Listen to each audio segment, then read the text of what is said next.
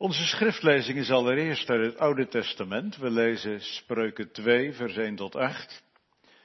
Vervolgens uit het Nieuwe Testament. En daarvan lezen we Handelingen 17, vers 10 tot en met 14. Gods heilig en onfeilbaar woord komt tot ons. Spreuken 2.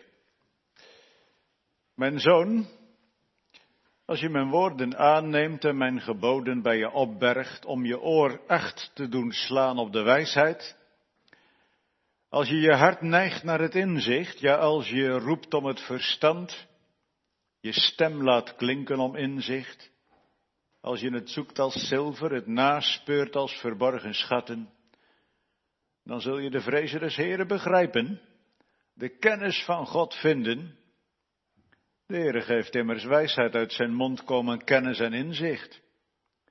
Hij houdt voor de oprechten wijsheid gereed. Hij is een schild voor hen die in oprechtheid hun weg gaan, opdat zij de paden van het recht in acht nemen. Hij bewaart de weg van zijn gunstelingen. Vervolgens lezen we uit Handelingen 17. Vers 10 tot en met 14. Paulus is samen met Silas, Timotheus, Lucas zijn er ook bij geweest op bepaalde stukken van die reis, op de tweede zendingsreis. Hij is in Europa aangekomen, Macedonië. Hij is eerst in Filippi geweest, vervolgens in Thessalonica. Het evangelie heeft daar zijn werk gedaan, maar ze zijn er ook uitgeworpen. En nu Berea, Handelingen 17, vers 10. En meteen stuurden de broeders Paulus en Silas nachts weg naar Berea. Die gingen, toen ze daar gekomen waren, naar de synagoge van de Joden. En deze waren edeler van gezindheid dan die in Thessalonica, want zij ontvingen het woord met grote bereidwilligheid en onderzochten dagelijks de schriften om te zien of die dingen zo waren. Velen dan hen, van, hen, van hen geloofden. En van de aanzienlijke Griekse vrouwen en mannen niet weinigen. Maar toen de Joden van Thessalonica te weten gekomen waren dat het woord van God door Paulus ook in Berea verkondigd werd, kwamen ze ook daar de menigten in verwarring brengen. Maar de broeders stuurden Paulus toen meteen weg in de richting van de zee. Maar Silas en Timotheus bleven daarachter. Tot zover de schriftlezing. Tekst voor de prediking van morgen is Handelingen 17, vers 11. Handelingen 17, vers 11. Dan wordt over de Bereërs gezegd, en deze waren edeler van gezindheid dan die in Thessalonica, want zij ontvingen het woord met grote bereidwilligheid en onderzochten dagelijks de schriften om te zien of die dingen zo waren. En het thema voor vanmorgen is goede schriftkritiek. Ik kan me voorstellen dat u dan misschien in eerste instantie zegt van, oh, schriftkritiek, goed, wat heeft dat nou met elkaar te maken? Maar, nou, dat, dat komt wel. Goede schriftkritiek. Daar gaat het vanmorgen over.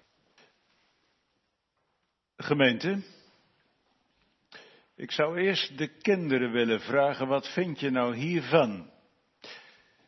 Het is best lang geleden. En toen was er een blind meisje. En zij las de Bijbel door, ja, zo'n soort verhoogde letters. Zoals die toen waren gemaakt voor blinden. Ik denk dat dat nog niet het braille-schrift was met allemaal van die verhoogde puntjes. Dat heb je misschien wel eens gezien. Maar dat waren nog gewoon letters die, nou ja, een beetje hoger waren dan de andere en die kon je voelen. Zo kon ze lezen in de Bijbel. Maar na een tijdje, toen ze wat ouder werd, werden haar vingers door het werken in een fabriek dat ze moest doen zo eeltig dat ze niet meer met haar handen kon lezen. En uh, ja, toen probeerde ze dat eelt een beetje van haar vingers af te krijgen. Zodat haar aanraking toch een beetje gevoeliger zou worden. Maar ja, nog steeds kon ze die verhoogde letters niet meer lezen. verdrietig nam ze toen op een keer de Bijbel. En toen zei ze, vaarwel, mijn lieve Bijbel. Je bent de vreugde van mijn hart geweest. En om dat afscheid te benadrukken, drukte ze haar lippen op de opengeslagen Bijbelbladzij en kuste hem. Gedag. Maar terwijl ze dat deed, met haar lippen op die Bijbel, voelde ze met haar mond de letters. Het evangelie van Marcus. Dat kon ze lezen. Met haar lippen. God zij dank, zei ze. Als ik de Bijbel niet met mijn vingers kan lezen, kan ik, kan ik hem wel met mijn lippen lezen. En zo deed ze dat voortaan. Kinderen, jonge mensen, wat vind je daar nou van? Herken jij iets van zo'n liefde voor de Bijbel? Dat kan, dat kan. Maar het kan natuurlijk ook dat je zegt van, die Bijbel kan ik best lezen als ik wil. Mijn ogen zijn er goed genoeg voor, lezen kan ik ook wel, maar ik doe het eigenlijk helemaal niet graag. Vind het eigenlijk wel genoeg als ik hem thuis aan tafel hoor lezen en in de kerken en bij een dagopening op school ook nog een keer. Is mij wel genoeg hoor. Ik heb er eigenlijk niet zoveel mee. Die Bijbel, die laat ik liever dicht. Dat zou ook kunnen. Maar in ieder geval, de Bijbel is geen gewoon boek. Wij beleiden ervan dat het het woord van God is. En daarom is de Bijbel zo van belang voor alle mensen, ook voor onszelf. En het is niet best als mensen de Bijbel de moeite eigenlijk niet waard vinden. En het is erg als we kritiek op de Bijbel hebben als we het hebben over schriftkritiek, en dat is er, daar kom ik straks nog wel op, dan moet het niet gaan op de manier van dat wij de schrift onder kritiek stellen. En dan hebben we een vraag over de Bijbel zus en een opmerking over de Bijbel zo. Nee, als we het hebben over schriftkritiek, dan moet de schrift ons onder haar kritiek stellen. Goede schriftkritiek houdt in dat de Bijbel het voor het zeggen heeft. Nou, daar zijn we vanmorgen mee bezig aan de hand van de geschiedenis uit Handelingen 17. Waarin we horen hoe de Joden in Berea de boodschap van het evangelie van Paulus en zijn mannen ontvangen. Goede schriftkritiek. We gaan het zien op drie manieren. Allereerst in het preken, ten tweede in het horen Ten derde in het leven. Goede schriftkritiek. In het preken, in het horen, in het leven. Allereerst, goede schriftkritiek in het preken. Ja, waar Paulus en zijn mannen met het evangelie komen, is het eigenlijk overal wat. Zeker, er is wel een goede ontvangst van de boodschap, bij sommigen, bij meerderen. Maar na een poosje worden ze toch telkens weer zo'n beetje de stad uitgezet. Wegwezen jullie. Zo ging het in Filippi. En zo ging dat in Thessalonica. Nou, dan ben je op zendingsreis. Valt niet mee, hè? Nu zijn ze zo'n 70 kilometer verder naar het westen getrokken. Dat is best een eindje natuurlijk. En ze komen in Berea. Hoe zal het hier gaan? Wat zullen ze hier aantreffen? Je zou je kunnen voorstellen dat Paulus misschien eerst nu maar eens zijn mond een poosje houdt, maar eens kijken hoe het hier is. En dat hij overgaat op een minder openlijke en directe manier van evangelieverkondiging. Want als je een paar keer je neus stoot, word je voorzichtig, hè? Maar Paulus gaat er niet anders mee om in de evangelieverkondiging als eerder. Want hij schaamt zich niet voor het evangelie, want het is een kracht van God tot zaligheid voor een ieder die gelooft, eerst de Jood en ook de Griek. En dat blijft gewoon zo. Hij gaat in Berea naar de synagoge van de Joden. Zeker zijn er veel meer mensen die geen Jood zijn in Berea dan Joden. Maar ja, toch eerst naar de Joden, want voor de Joden geldt, zoals we lezen in Romeinen 9, vers 4, de aanneming tot kinderen en de heerlijkheid en de verbonden en de wetgeving en de eredienst en de beloften. Dat is allemaal voor hen. Dat is nog steeds zo. Eerst met het evangelie naar de Joden als die er zijn.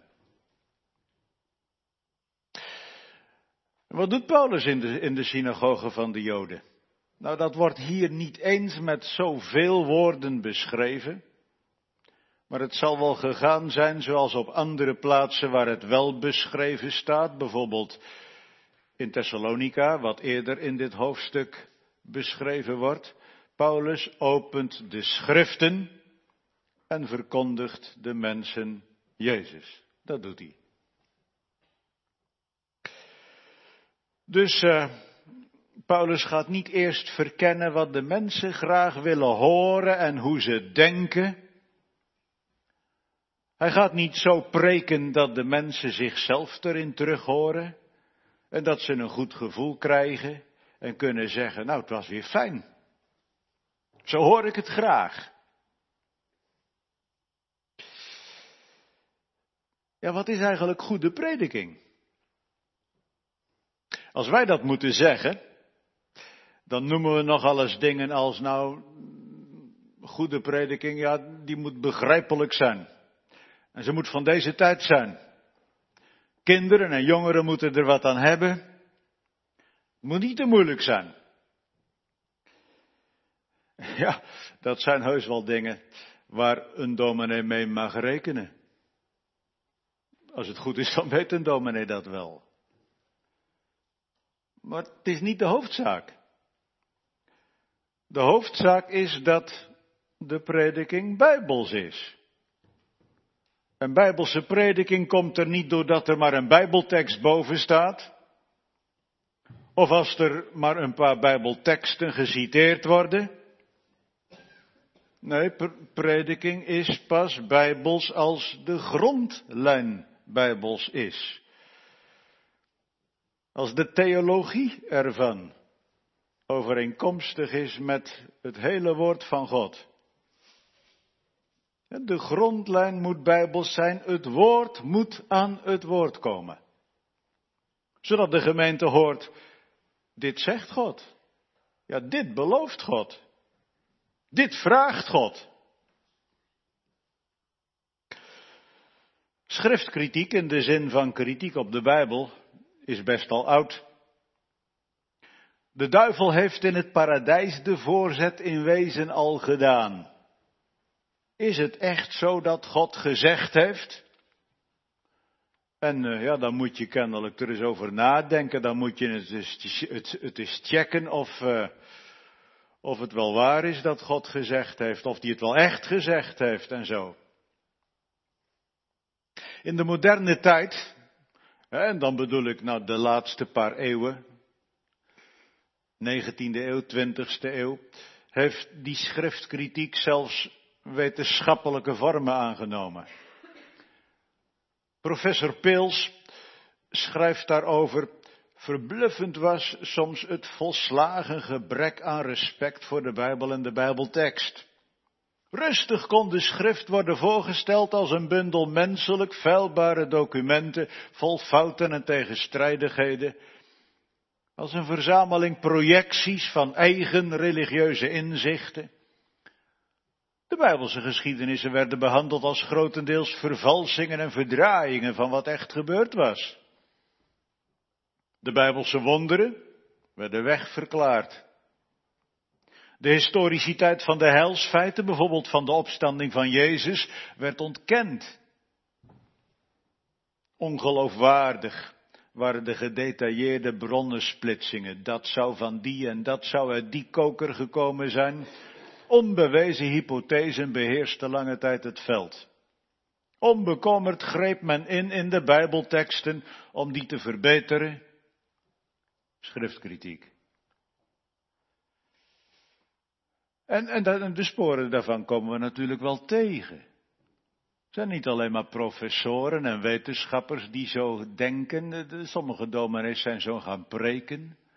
En sommige gemeenten zijn zo gaan leven en, en kerkmensen zijn, zijn ook een beetje zo gaan denken.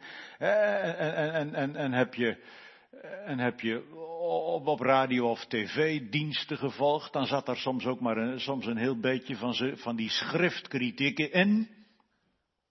Als je het maar weet. Als je het maar herkent.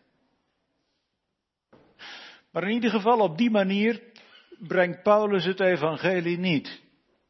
Zijn uitgangspunt is wat hij hierna opschrijft voor Timotheus, die er in Berea nu kennelijk ook bij is, maar nou goed, die later ook wel alleen op plekken is. En dan schrijft Paulus hem een brief. En uh, ja, dan lees je in die tweede Timotheusbrief, heel de schrift is door God ingegeven en is nuttig om daarmee te onderwijzen, te onderleggen, te verbeteren en op te voeden in de rechtvaardigheid. Geen kritiek op de schrift, want die, die schrift is goed. Laat ons leven maar onder de kritiek ervan gesteld worden. Het is zoals dominee Logger van de Vrienden van Kolbrugge. Misschien kent u daar wat van. Die zei ooit, hiervan hebben we uit te gaan dat het woord der schrift een getuigenis is van Jezus Christus. We hebben in de schrift niet maar een neerslag van ervaringen van Israëlitische en oud-christelijke vromen, maar een getuigenis Gods van onze ongerechtigheid en van hetgeen Hij voor zondaren gedaan heeft en doet. En hier voegt het ons niet aan te nemen wat ons paste naar de zin is en terzijde te laten en te verwerpen wat met ons gevoel niet overeenkomt.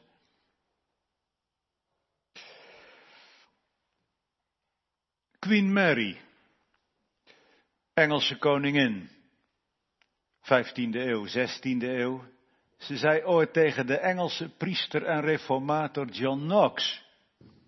U interpreteert de schriften op de ene manier en de paus en de kardinaal op de andere. Wie moet ik geloven? En wie is daar nou rechter in? En toen zei Knox tegen die koningin, u moet God geloven die duidelijk spreekt in zijn woord en buiten wat het woord u leert, moet u de een nog de ander geloven. Nog de paus, nog de hervormers, nog de pausgezinden, nog de protestanten. Het woord van God is duidelijk in zichzelf. En als er enige onduidelijkheid is op een plaats, legt de Heilige Geest, die nooit tegen zichzelf ingaat, het duidelijker uit op andere plaatsen, zodat er geen twijfel kan blijven bestaan, behalve door hen die hardnekkig onwetend, zijn.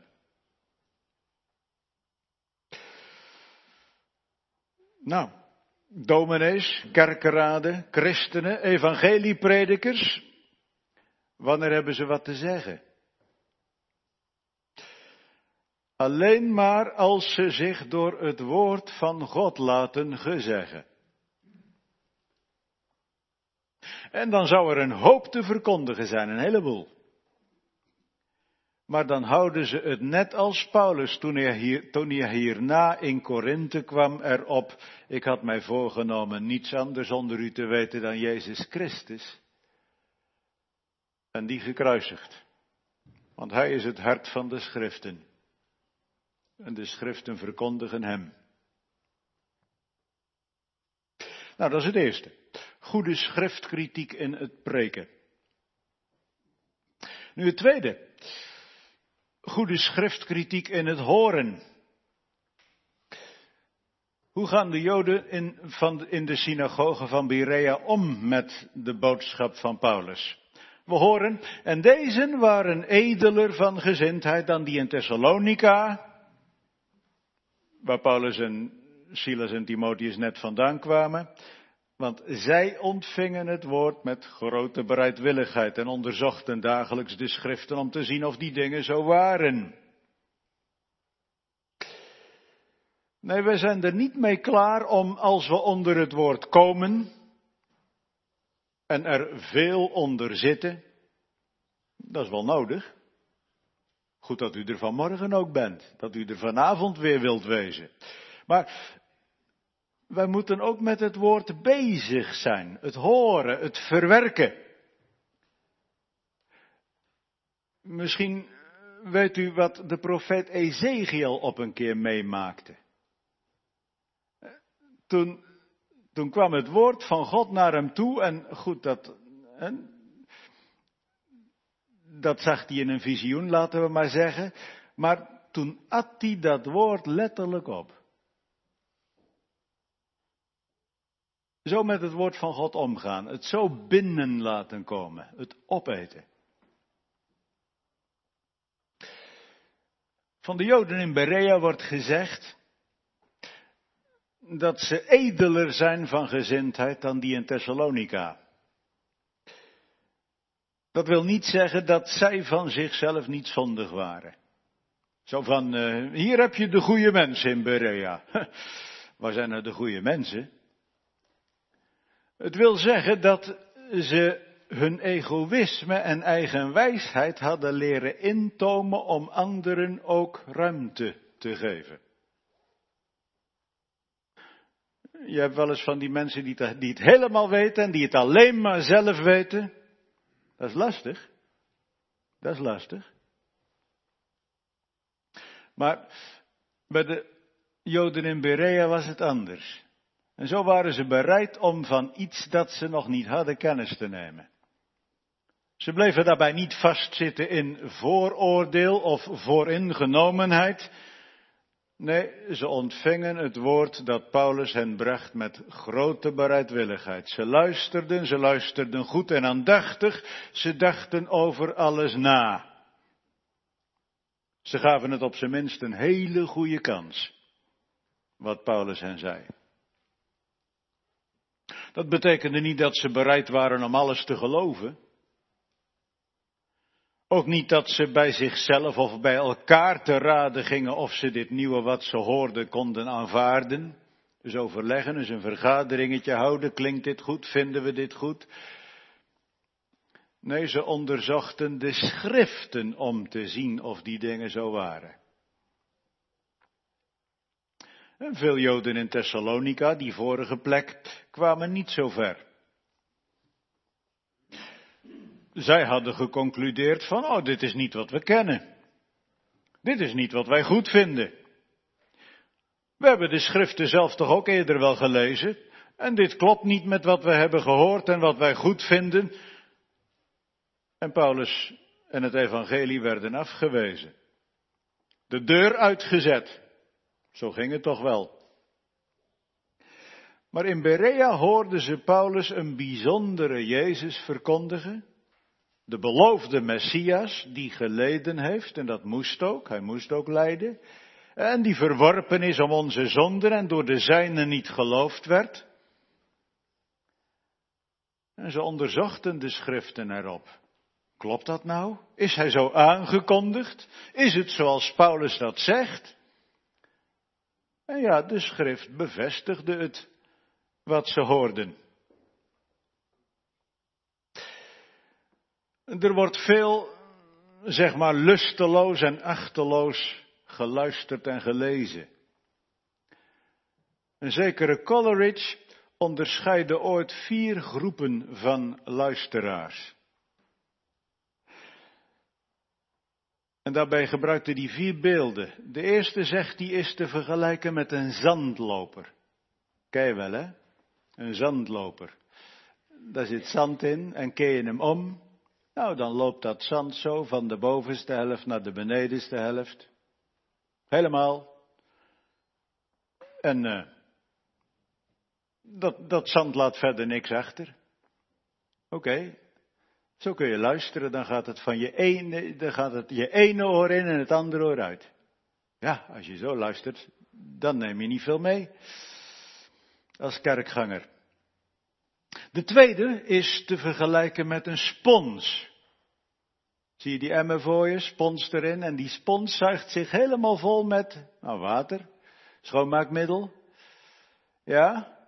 Maar dan knijp je die spons uit boven die emmer.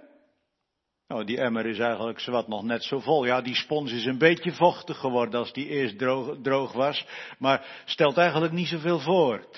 Als je nou zo luistert als zo'n spons. Uitgeknepen en het is eigenlijk allemaal weer weg. Tja, ja. Dat is ook niet zo best misschien. De derde manier van luisteren, die we zouden kunnen praktiseren als kerkganger, is te vergelijken met, nou ja, dan gebruikt hij een wat ouderwets beeld, maar ik gebruik er maar het gewone beeld van wat ik in mijn huis, bij ons in huis tegenkom. En ook wat u in uw huis tegenkomt, een koffiefilterzakje. Ja? Koffie in het filterzakje. Nou, en dan loopt water door. Maar al, al de koffie loopt weg. En de prut blijft over. Het is er eigenlijk, eigenlijk voor, voor, voor die koffie in het filterzakje alleen maar slechter op geworden. Als je nou zo luistert, ja, dat is ook niet de bedoeling. En de vierde manier van luisteren is te vergelijken met een goudpan. Die hebben wij waarschijnlijk nog nooit gebruikt, ik in ieder geval niet dan moet je gaan goud delven. Maar je hebt er wel eens over gelezen. Nou, het pure goud, dat wordt erin bewaard en het vuil wordt in die goudpan weggewassen. Nou, dat, dat is de manier om te horen. Als we het nou maar zo mogen doen. Als kerkganger, als luisteraar, als we zo de Bijbel maar mogen lezen. Alsof we een goudpan zijn. Nou, zo goed luisteren, dat gebeurt als we bij wat we horen onderzoekers zijn. Die Bereërs onderzochten de schriften om te zien of die dingen zo waren. Dan houdt het niet op als we het gehoord hebben, maar we doen aan, nou, aan preekverwerking. We denken na over wat we gehoord hebben. We horen naar het woord van Jezus, zalig zijn die het woord van God horen en het bewaren. Het is helemaal niet zo vreemd om thuis een hoofdstuk waaruit gepreekt is nog eens door te lezen. En de preek dan verder te, te, doordenken, daar gewoon eens een kwartiertje, voor, een voor gaan zitten. En er, met elkaar over door te spreken om te zien of het echt zo is wat je gehoord hebt, of het klopt met alles wat je in de Bijbel kunt terugvinden. Het is niet zo best als we als kerkganger eigenlijk alleen maar zeggen van het zal wel zo wezen, want de dominee vertelt het. Het is ook goed als je het zelf checkt, terugvindt, kent. We zijn in ons kerk gaan en in ons Bijbellezen vaak veel te passief. We doen er te weinig mee. We doen er echt goed aan om een voorbeeld aan de bijen te nemen.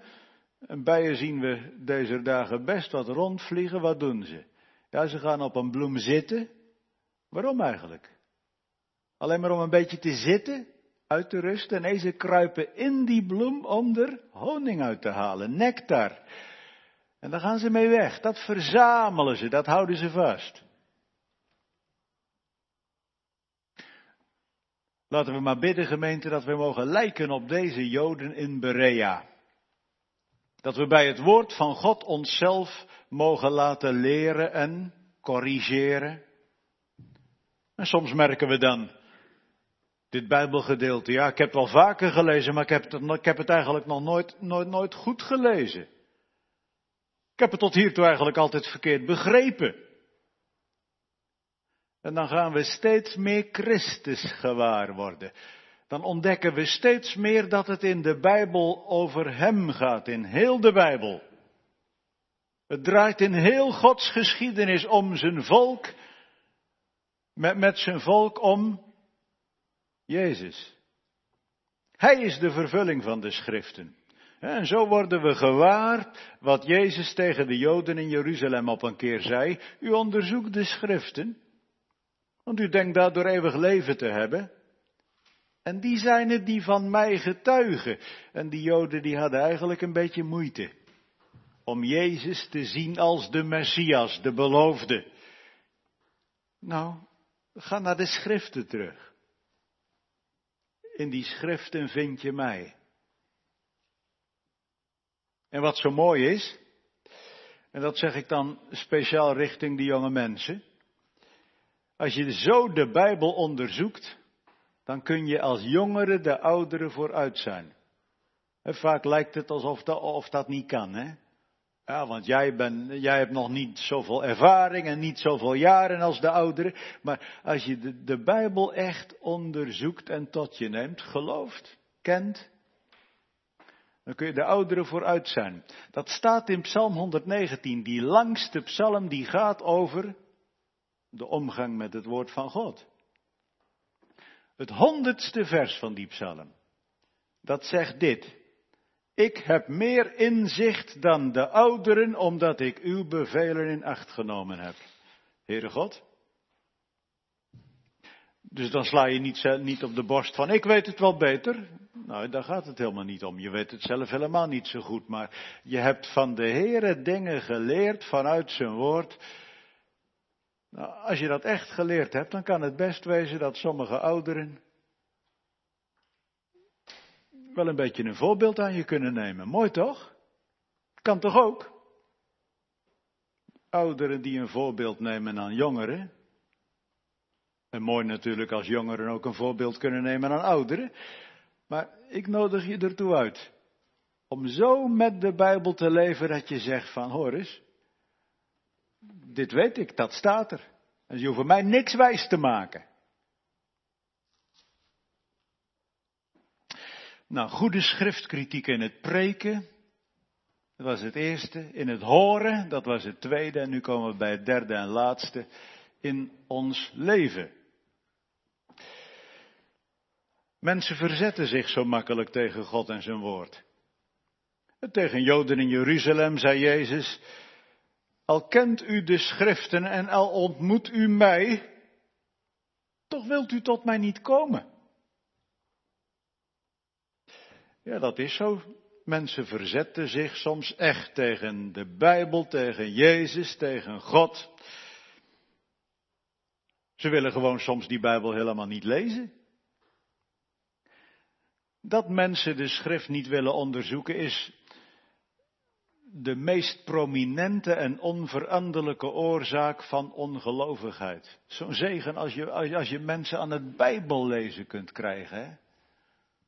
Mensen die een Bijbel hebben, ook in Sillarshoek en omgeving, ja, lees je hem nou? lees je er echt in? Probeer nou eens een hoofdstuk of een gedeelte van een hoofdstuk goed te lezen, zodat je het begrijpt. Thomas Paine schreef ooit zijn boek Tijdperk van de Rede, een heel geleerd boek zo gezegd. Maar eh, het was een beetje op de toon van, nou ja, we zijn nu verstandig geworden en dat, dat, dat, dat, dat, dat, dat, bijbelse geloof, daar is natuurlijk niks meer van waar. Hè? Tijdperk van de reden. Maar daar heeft hij bij gezegd, ik had nog Bijbel, nog testament om naar te verwijzen, nog kon ik er een bemachtigen, hoewel ik tegen beide aan het schrijven was. Hij had een heleboel tegen de Bijbel en het Bijbelse geloof, maar hij, onderzocht het niet eens. Dat is vaak bij mensen.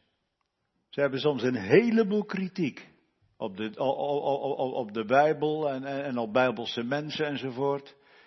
Maar de kern ervan, ze kennen het niet, want ja, ze komen er niet bij. Ze zoeken er niet naar. Nou, wat komt er in Berea van als ze aan de hand van de schrift Paulus boodschap onderzoeken? We lezen dat in vers 12, het volgende vers. Velen van de, dan van hen geloofden, en van de aanzienlijke Griekse vrouwen en mannen niet weinigen. Dus hier zijn, in tegenstelling tot in Thessalonica, dus niet sommige Joden die geloven, maar hier zijn er vele. Oké, dat is al een mooi verschil. Verder zijn er ook Griekse aanzienlijke personen, dat was in de synagoge van Thessalonica ook zo. Maar daar waren het enkel vrouwen. Hier zijn het mannen en vrouwen. En dat, dat is best bijzonder, dat de mannen er hier ook bij zijn. Want ja, het was wel eens een beetje zo dat die mannen die wisten het en die vrouwen, nou ja, die wisten het niet zo goed. Ja, en die, en die liepen daar naar die synagogen en zo en die waren met het geloof bezig. Mannen deden andere dingen. Nou, hier zijn ze er ook bij. Niet weinigen. Het is ook een fors aantal. Onze gedachten en ideeën worden door de schrift gecorrigeerd, veranderd. Als de schrift echt bij ons binnenkomt, worden we bekeerd. En hoe je het ook wendt of keert, je komt tot geloof in de Heer, in de Heer Jezus Christus. We ontvangen de Heer Jezus in ons hart. En onze ziel wordt met Hem vervuld. En waar het woord van God de ruimte krijgt, daar valt het in goede aarde. Nou, dat gebeurt in Berea. Dan, en, en dat mag gebeuren onder ons. Dan zijn we de mensen die, zoals Jezus het uitlegde, het woord horen en verstaan en die ook vrucht dragen en voortbrengen. Dertig fout, honderd, zestig fout, honderd fout. Dan leven we niet langer bij onze vleeselijke neigingen en lusten. Nee, ze werden ontmaskerd door het woord als leeg en verkeerd. We houden het niet langer bij onze godsdienstige meningen en ideeën van zo moet het en zo gaat het. Ze werden ontdekt als onvruchtbaar en krachteloos. Want we wisten misschien precies hoe een mens bekeerd moest worden. Maar we werden nooit van onszelf verlost en Jezus kwam nooit binnen. Dus ja, wat, wat, heb je dan als je dan wel weet hoe het moet, maar je komt, je komt er niet mee tot genade. Levend bij het woord worden we meegenomen en we mogen Christus zien zoals Hij is. Hij is de middelaar bij God en de mensen en door Hem vinden we genade en vrede. Het gaat op de manier van Spreuken 2. Dat was onze eerste schriftlezing. En daar lazen we, als we de woorden van Gods wijsheid aannemen, als we ze zoeken als zilver en naspeuren als verborgen schatten, dan zullen we de vrezen des Heren begrijpen en de kennis van God vinden. En dat staat er ook bij. Dan zullen we ook bewaard worden van de vreemde vrouw die moeite doet om ons binnen te halen. Kom je die wel eens tegen, die vreemde vrouw? Kon best eens gebeuren, want dat, dat is in wezen het zinnenbeeld voor verleiding. En uh, verleiding, die heb je al als je te maken hebt met je telefoon, hè? Daar weten volwassenen van, daar weten zeker ook jongeren van. Maar goed, het kan ook op andere manieren. Als je de wijsheid van God ontvangt en die doorzoekt als verborgen schatten en, en, en als zilver en als goud, dan worden we bewaard van die vreemde vrouw. Want uh, dan zeggen we gewoon, ik heb je niet nodig. Met goede schriftkritiek ga ik niet meer mijn eigen gang, maar die van Gods geboden. Ik weet van God de Heere, van de drie-enige God, en Hem mag ik kennen. Door de Heer Jezus Christus en dienen naar zijn woord. Mijn spreken en zwijgen wordt geleid door het gebod van het gebruik van zijn naam en het verbod van de valse getuigenis. Ik leef bij en vanuit de dag van de Heere. Ik eer ouders en allen die over me gesteld zijn. Grote zaken als leven en gezondheid, seksualiteit en huwelijk, bezit en begeerte, ze worden geregeld door Gods gebod en ik word weggehouden van het kwade licht. Nee, bij het woord van God ben je niet snel uitgeleerd. Je hebt er echt tijd en aandacht voor nodig. Iemand had veel belangstelling voor de gebrandschilderde ramen van de Dom in Keulen. Nou, die zijn ook prachtig en bijzonder. Maar hoe ging die die ramen bekijken? Nou, hij liep eens om die Dom heen. En hij bekeek de ramen, maar toen maakte hij er echt niet veel van, want dan is het eigenlijk alleen maar donker en, maar, van de buitenkant van een kerk kan je geen gebrandschilderde ramen bekijken. Dus naar binnen, ja, naar binnen. Maar uh, daar was hij nog niet mee klaar met een keer naar binnen te gaan. Nee, toen die s'morgens naar binnen ging, toen kon hij de ramen aan de oostkant goed zien. Want de zon stond erop en nou, die ramen waren prachtig in het licht. Aan de andere kant van, van, van, van die kathedraal, nou, was het nog niet helemaal zo helder. Maar dat werd beter toen die midden op de dag er was. Aan de zuidkant, nou, de ramen stonden helder in het licht. En verder op de dag, aan de westen, aan de noordkant, nou, die ramen kwamen toen ook nog goed in het licht. Hij was zo'n beetje heel de dag bezig om die gebrandschilderde ramen echt goed te kunnen bekijken. Van de Joden in Berea wordt gezegd dat ze, niet maar heel de dag, maar dat ze dagelijks, elke dag, de schrift onderzochten. Dat wil niet zeggen dat ze 24 op een uur, eh, uur op een dag met de Bijbel bezig zijn. Eh, dat kunnen we niet en dat wordt, wordt van ons ook niet verwacht. Maar wel dat je er elke dag zo mee bezig bent dat je zegt van ja, ik heb die Bijbel echt ontmoet en die Bijbel mij. Die Bereërs die hoorden en ze dachten, ze leerden en ze leefden aan de hand van de schrift. En zo geloofden ze. En ze werden bevestigd in het geloof. Gemeente, als de schriften ons leven dagelijks onder kritiek mogen stellen, dan worden wij stevige christenen. Dan weten we wat we geloven. En we geloven wat we weten. En we hebben het er goed mee. Met Psalm 119 zingen we, Uw woord kan mij, ofschoon ik alles mis, door zijn smaak en hart en zinnen strelen.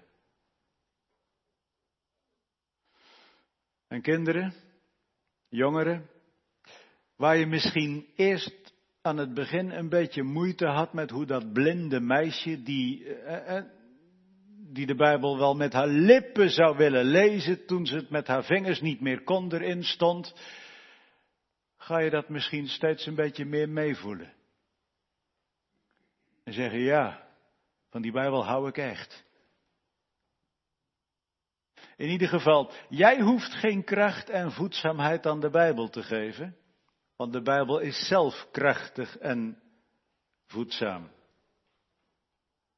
En wie het woord van God echt onderzoekt, die zegt, ik leef van de Heer Jezus en dat doe ik door het woord. En zo zeggen we het tezamen, lof zij de Vader, de Zoon en de Heilige Geest. Amen.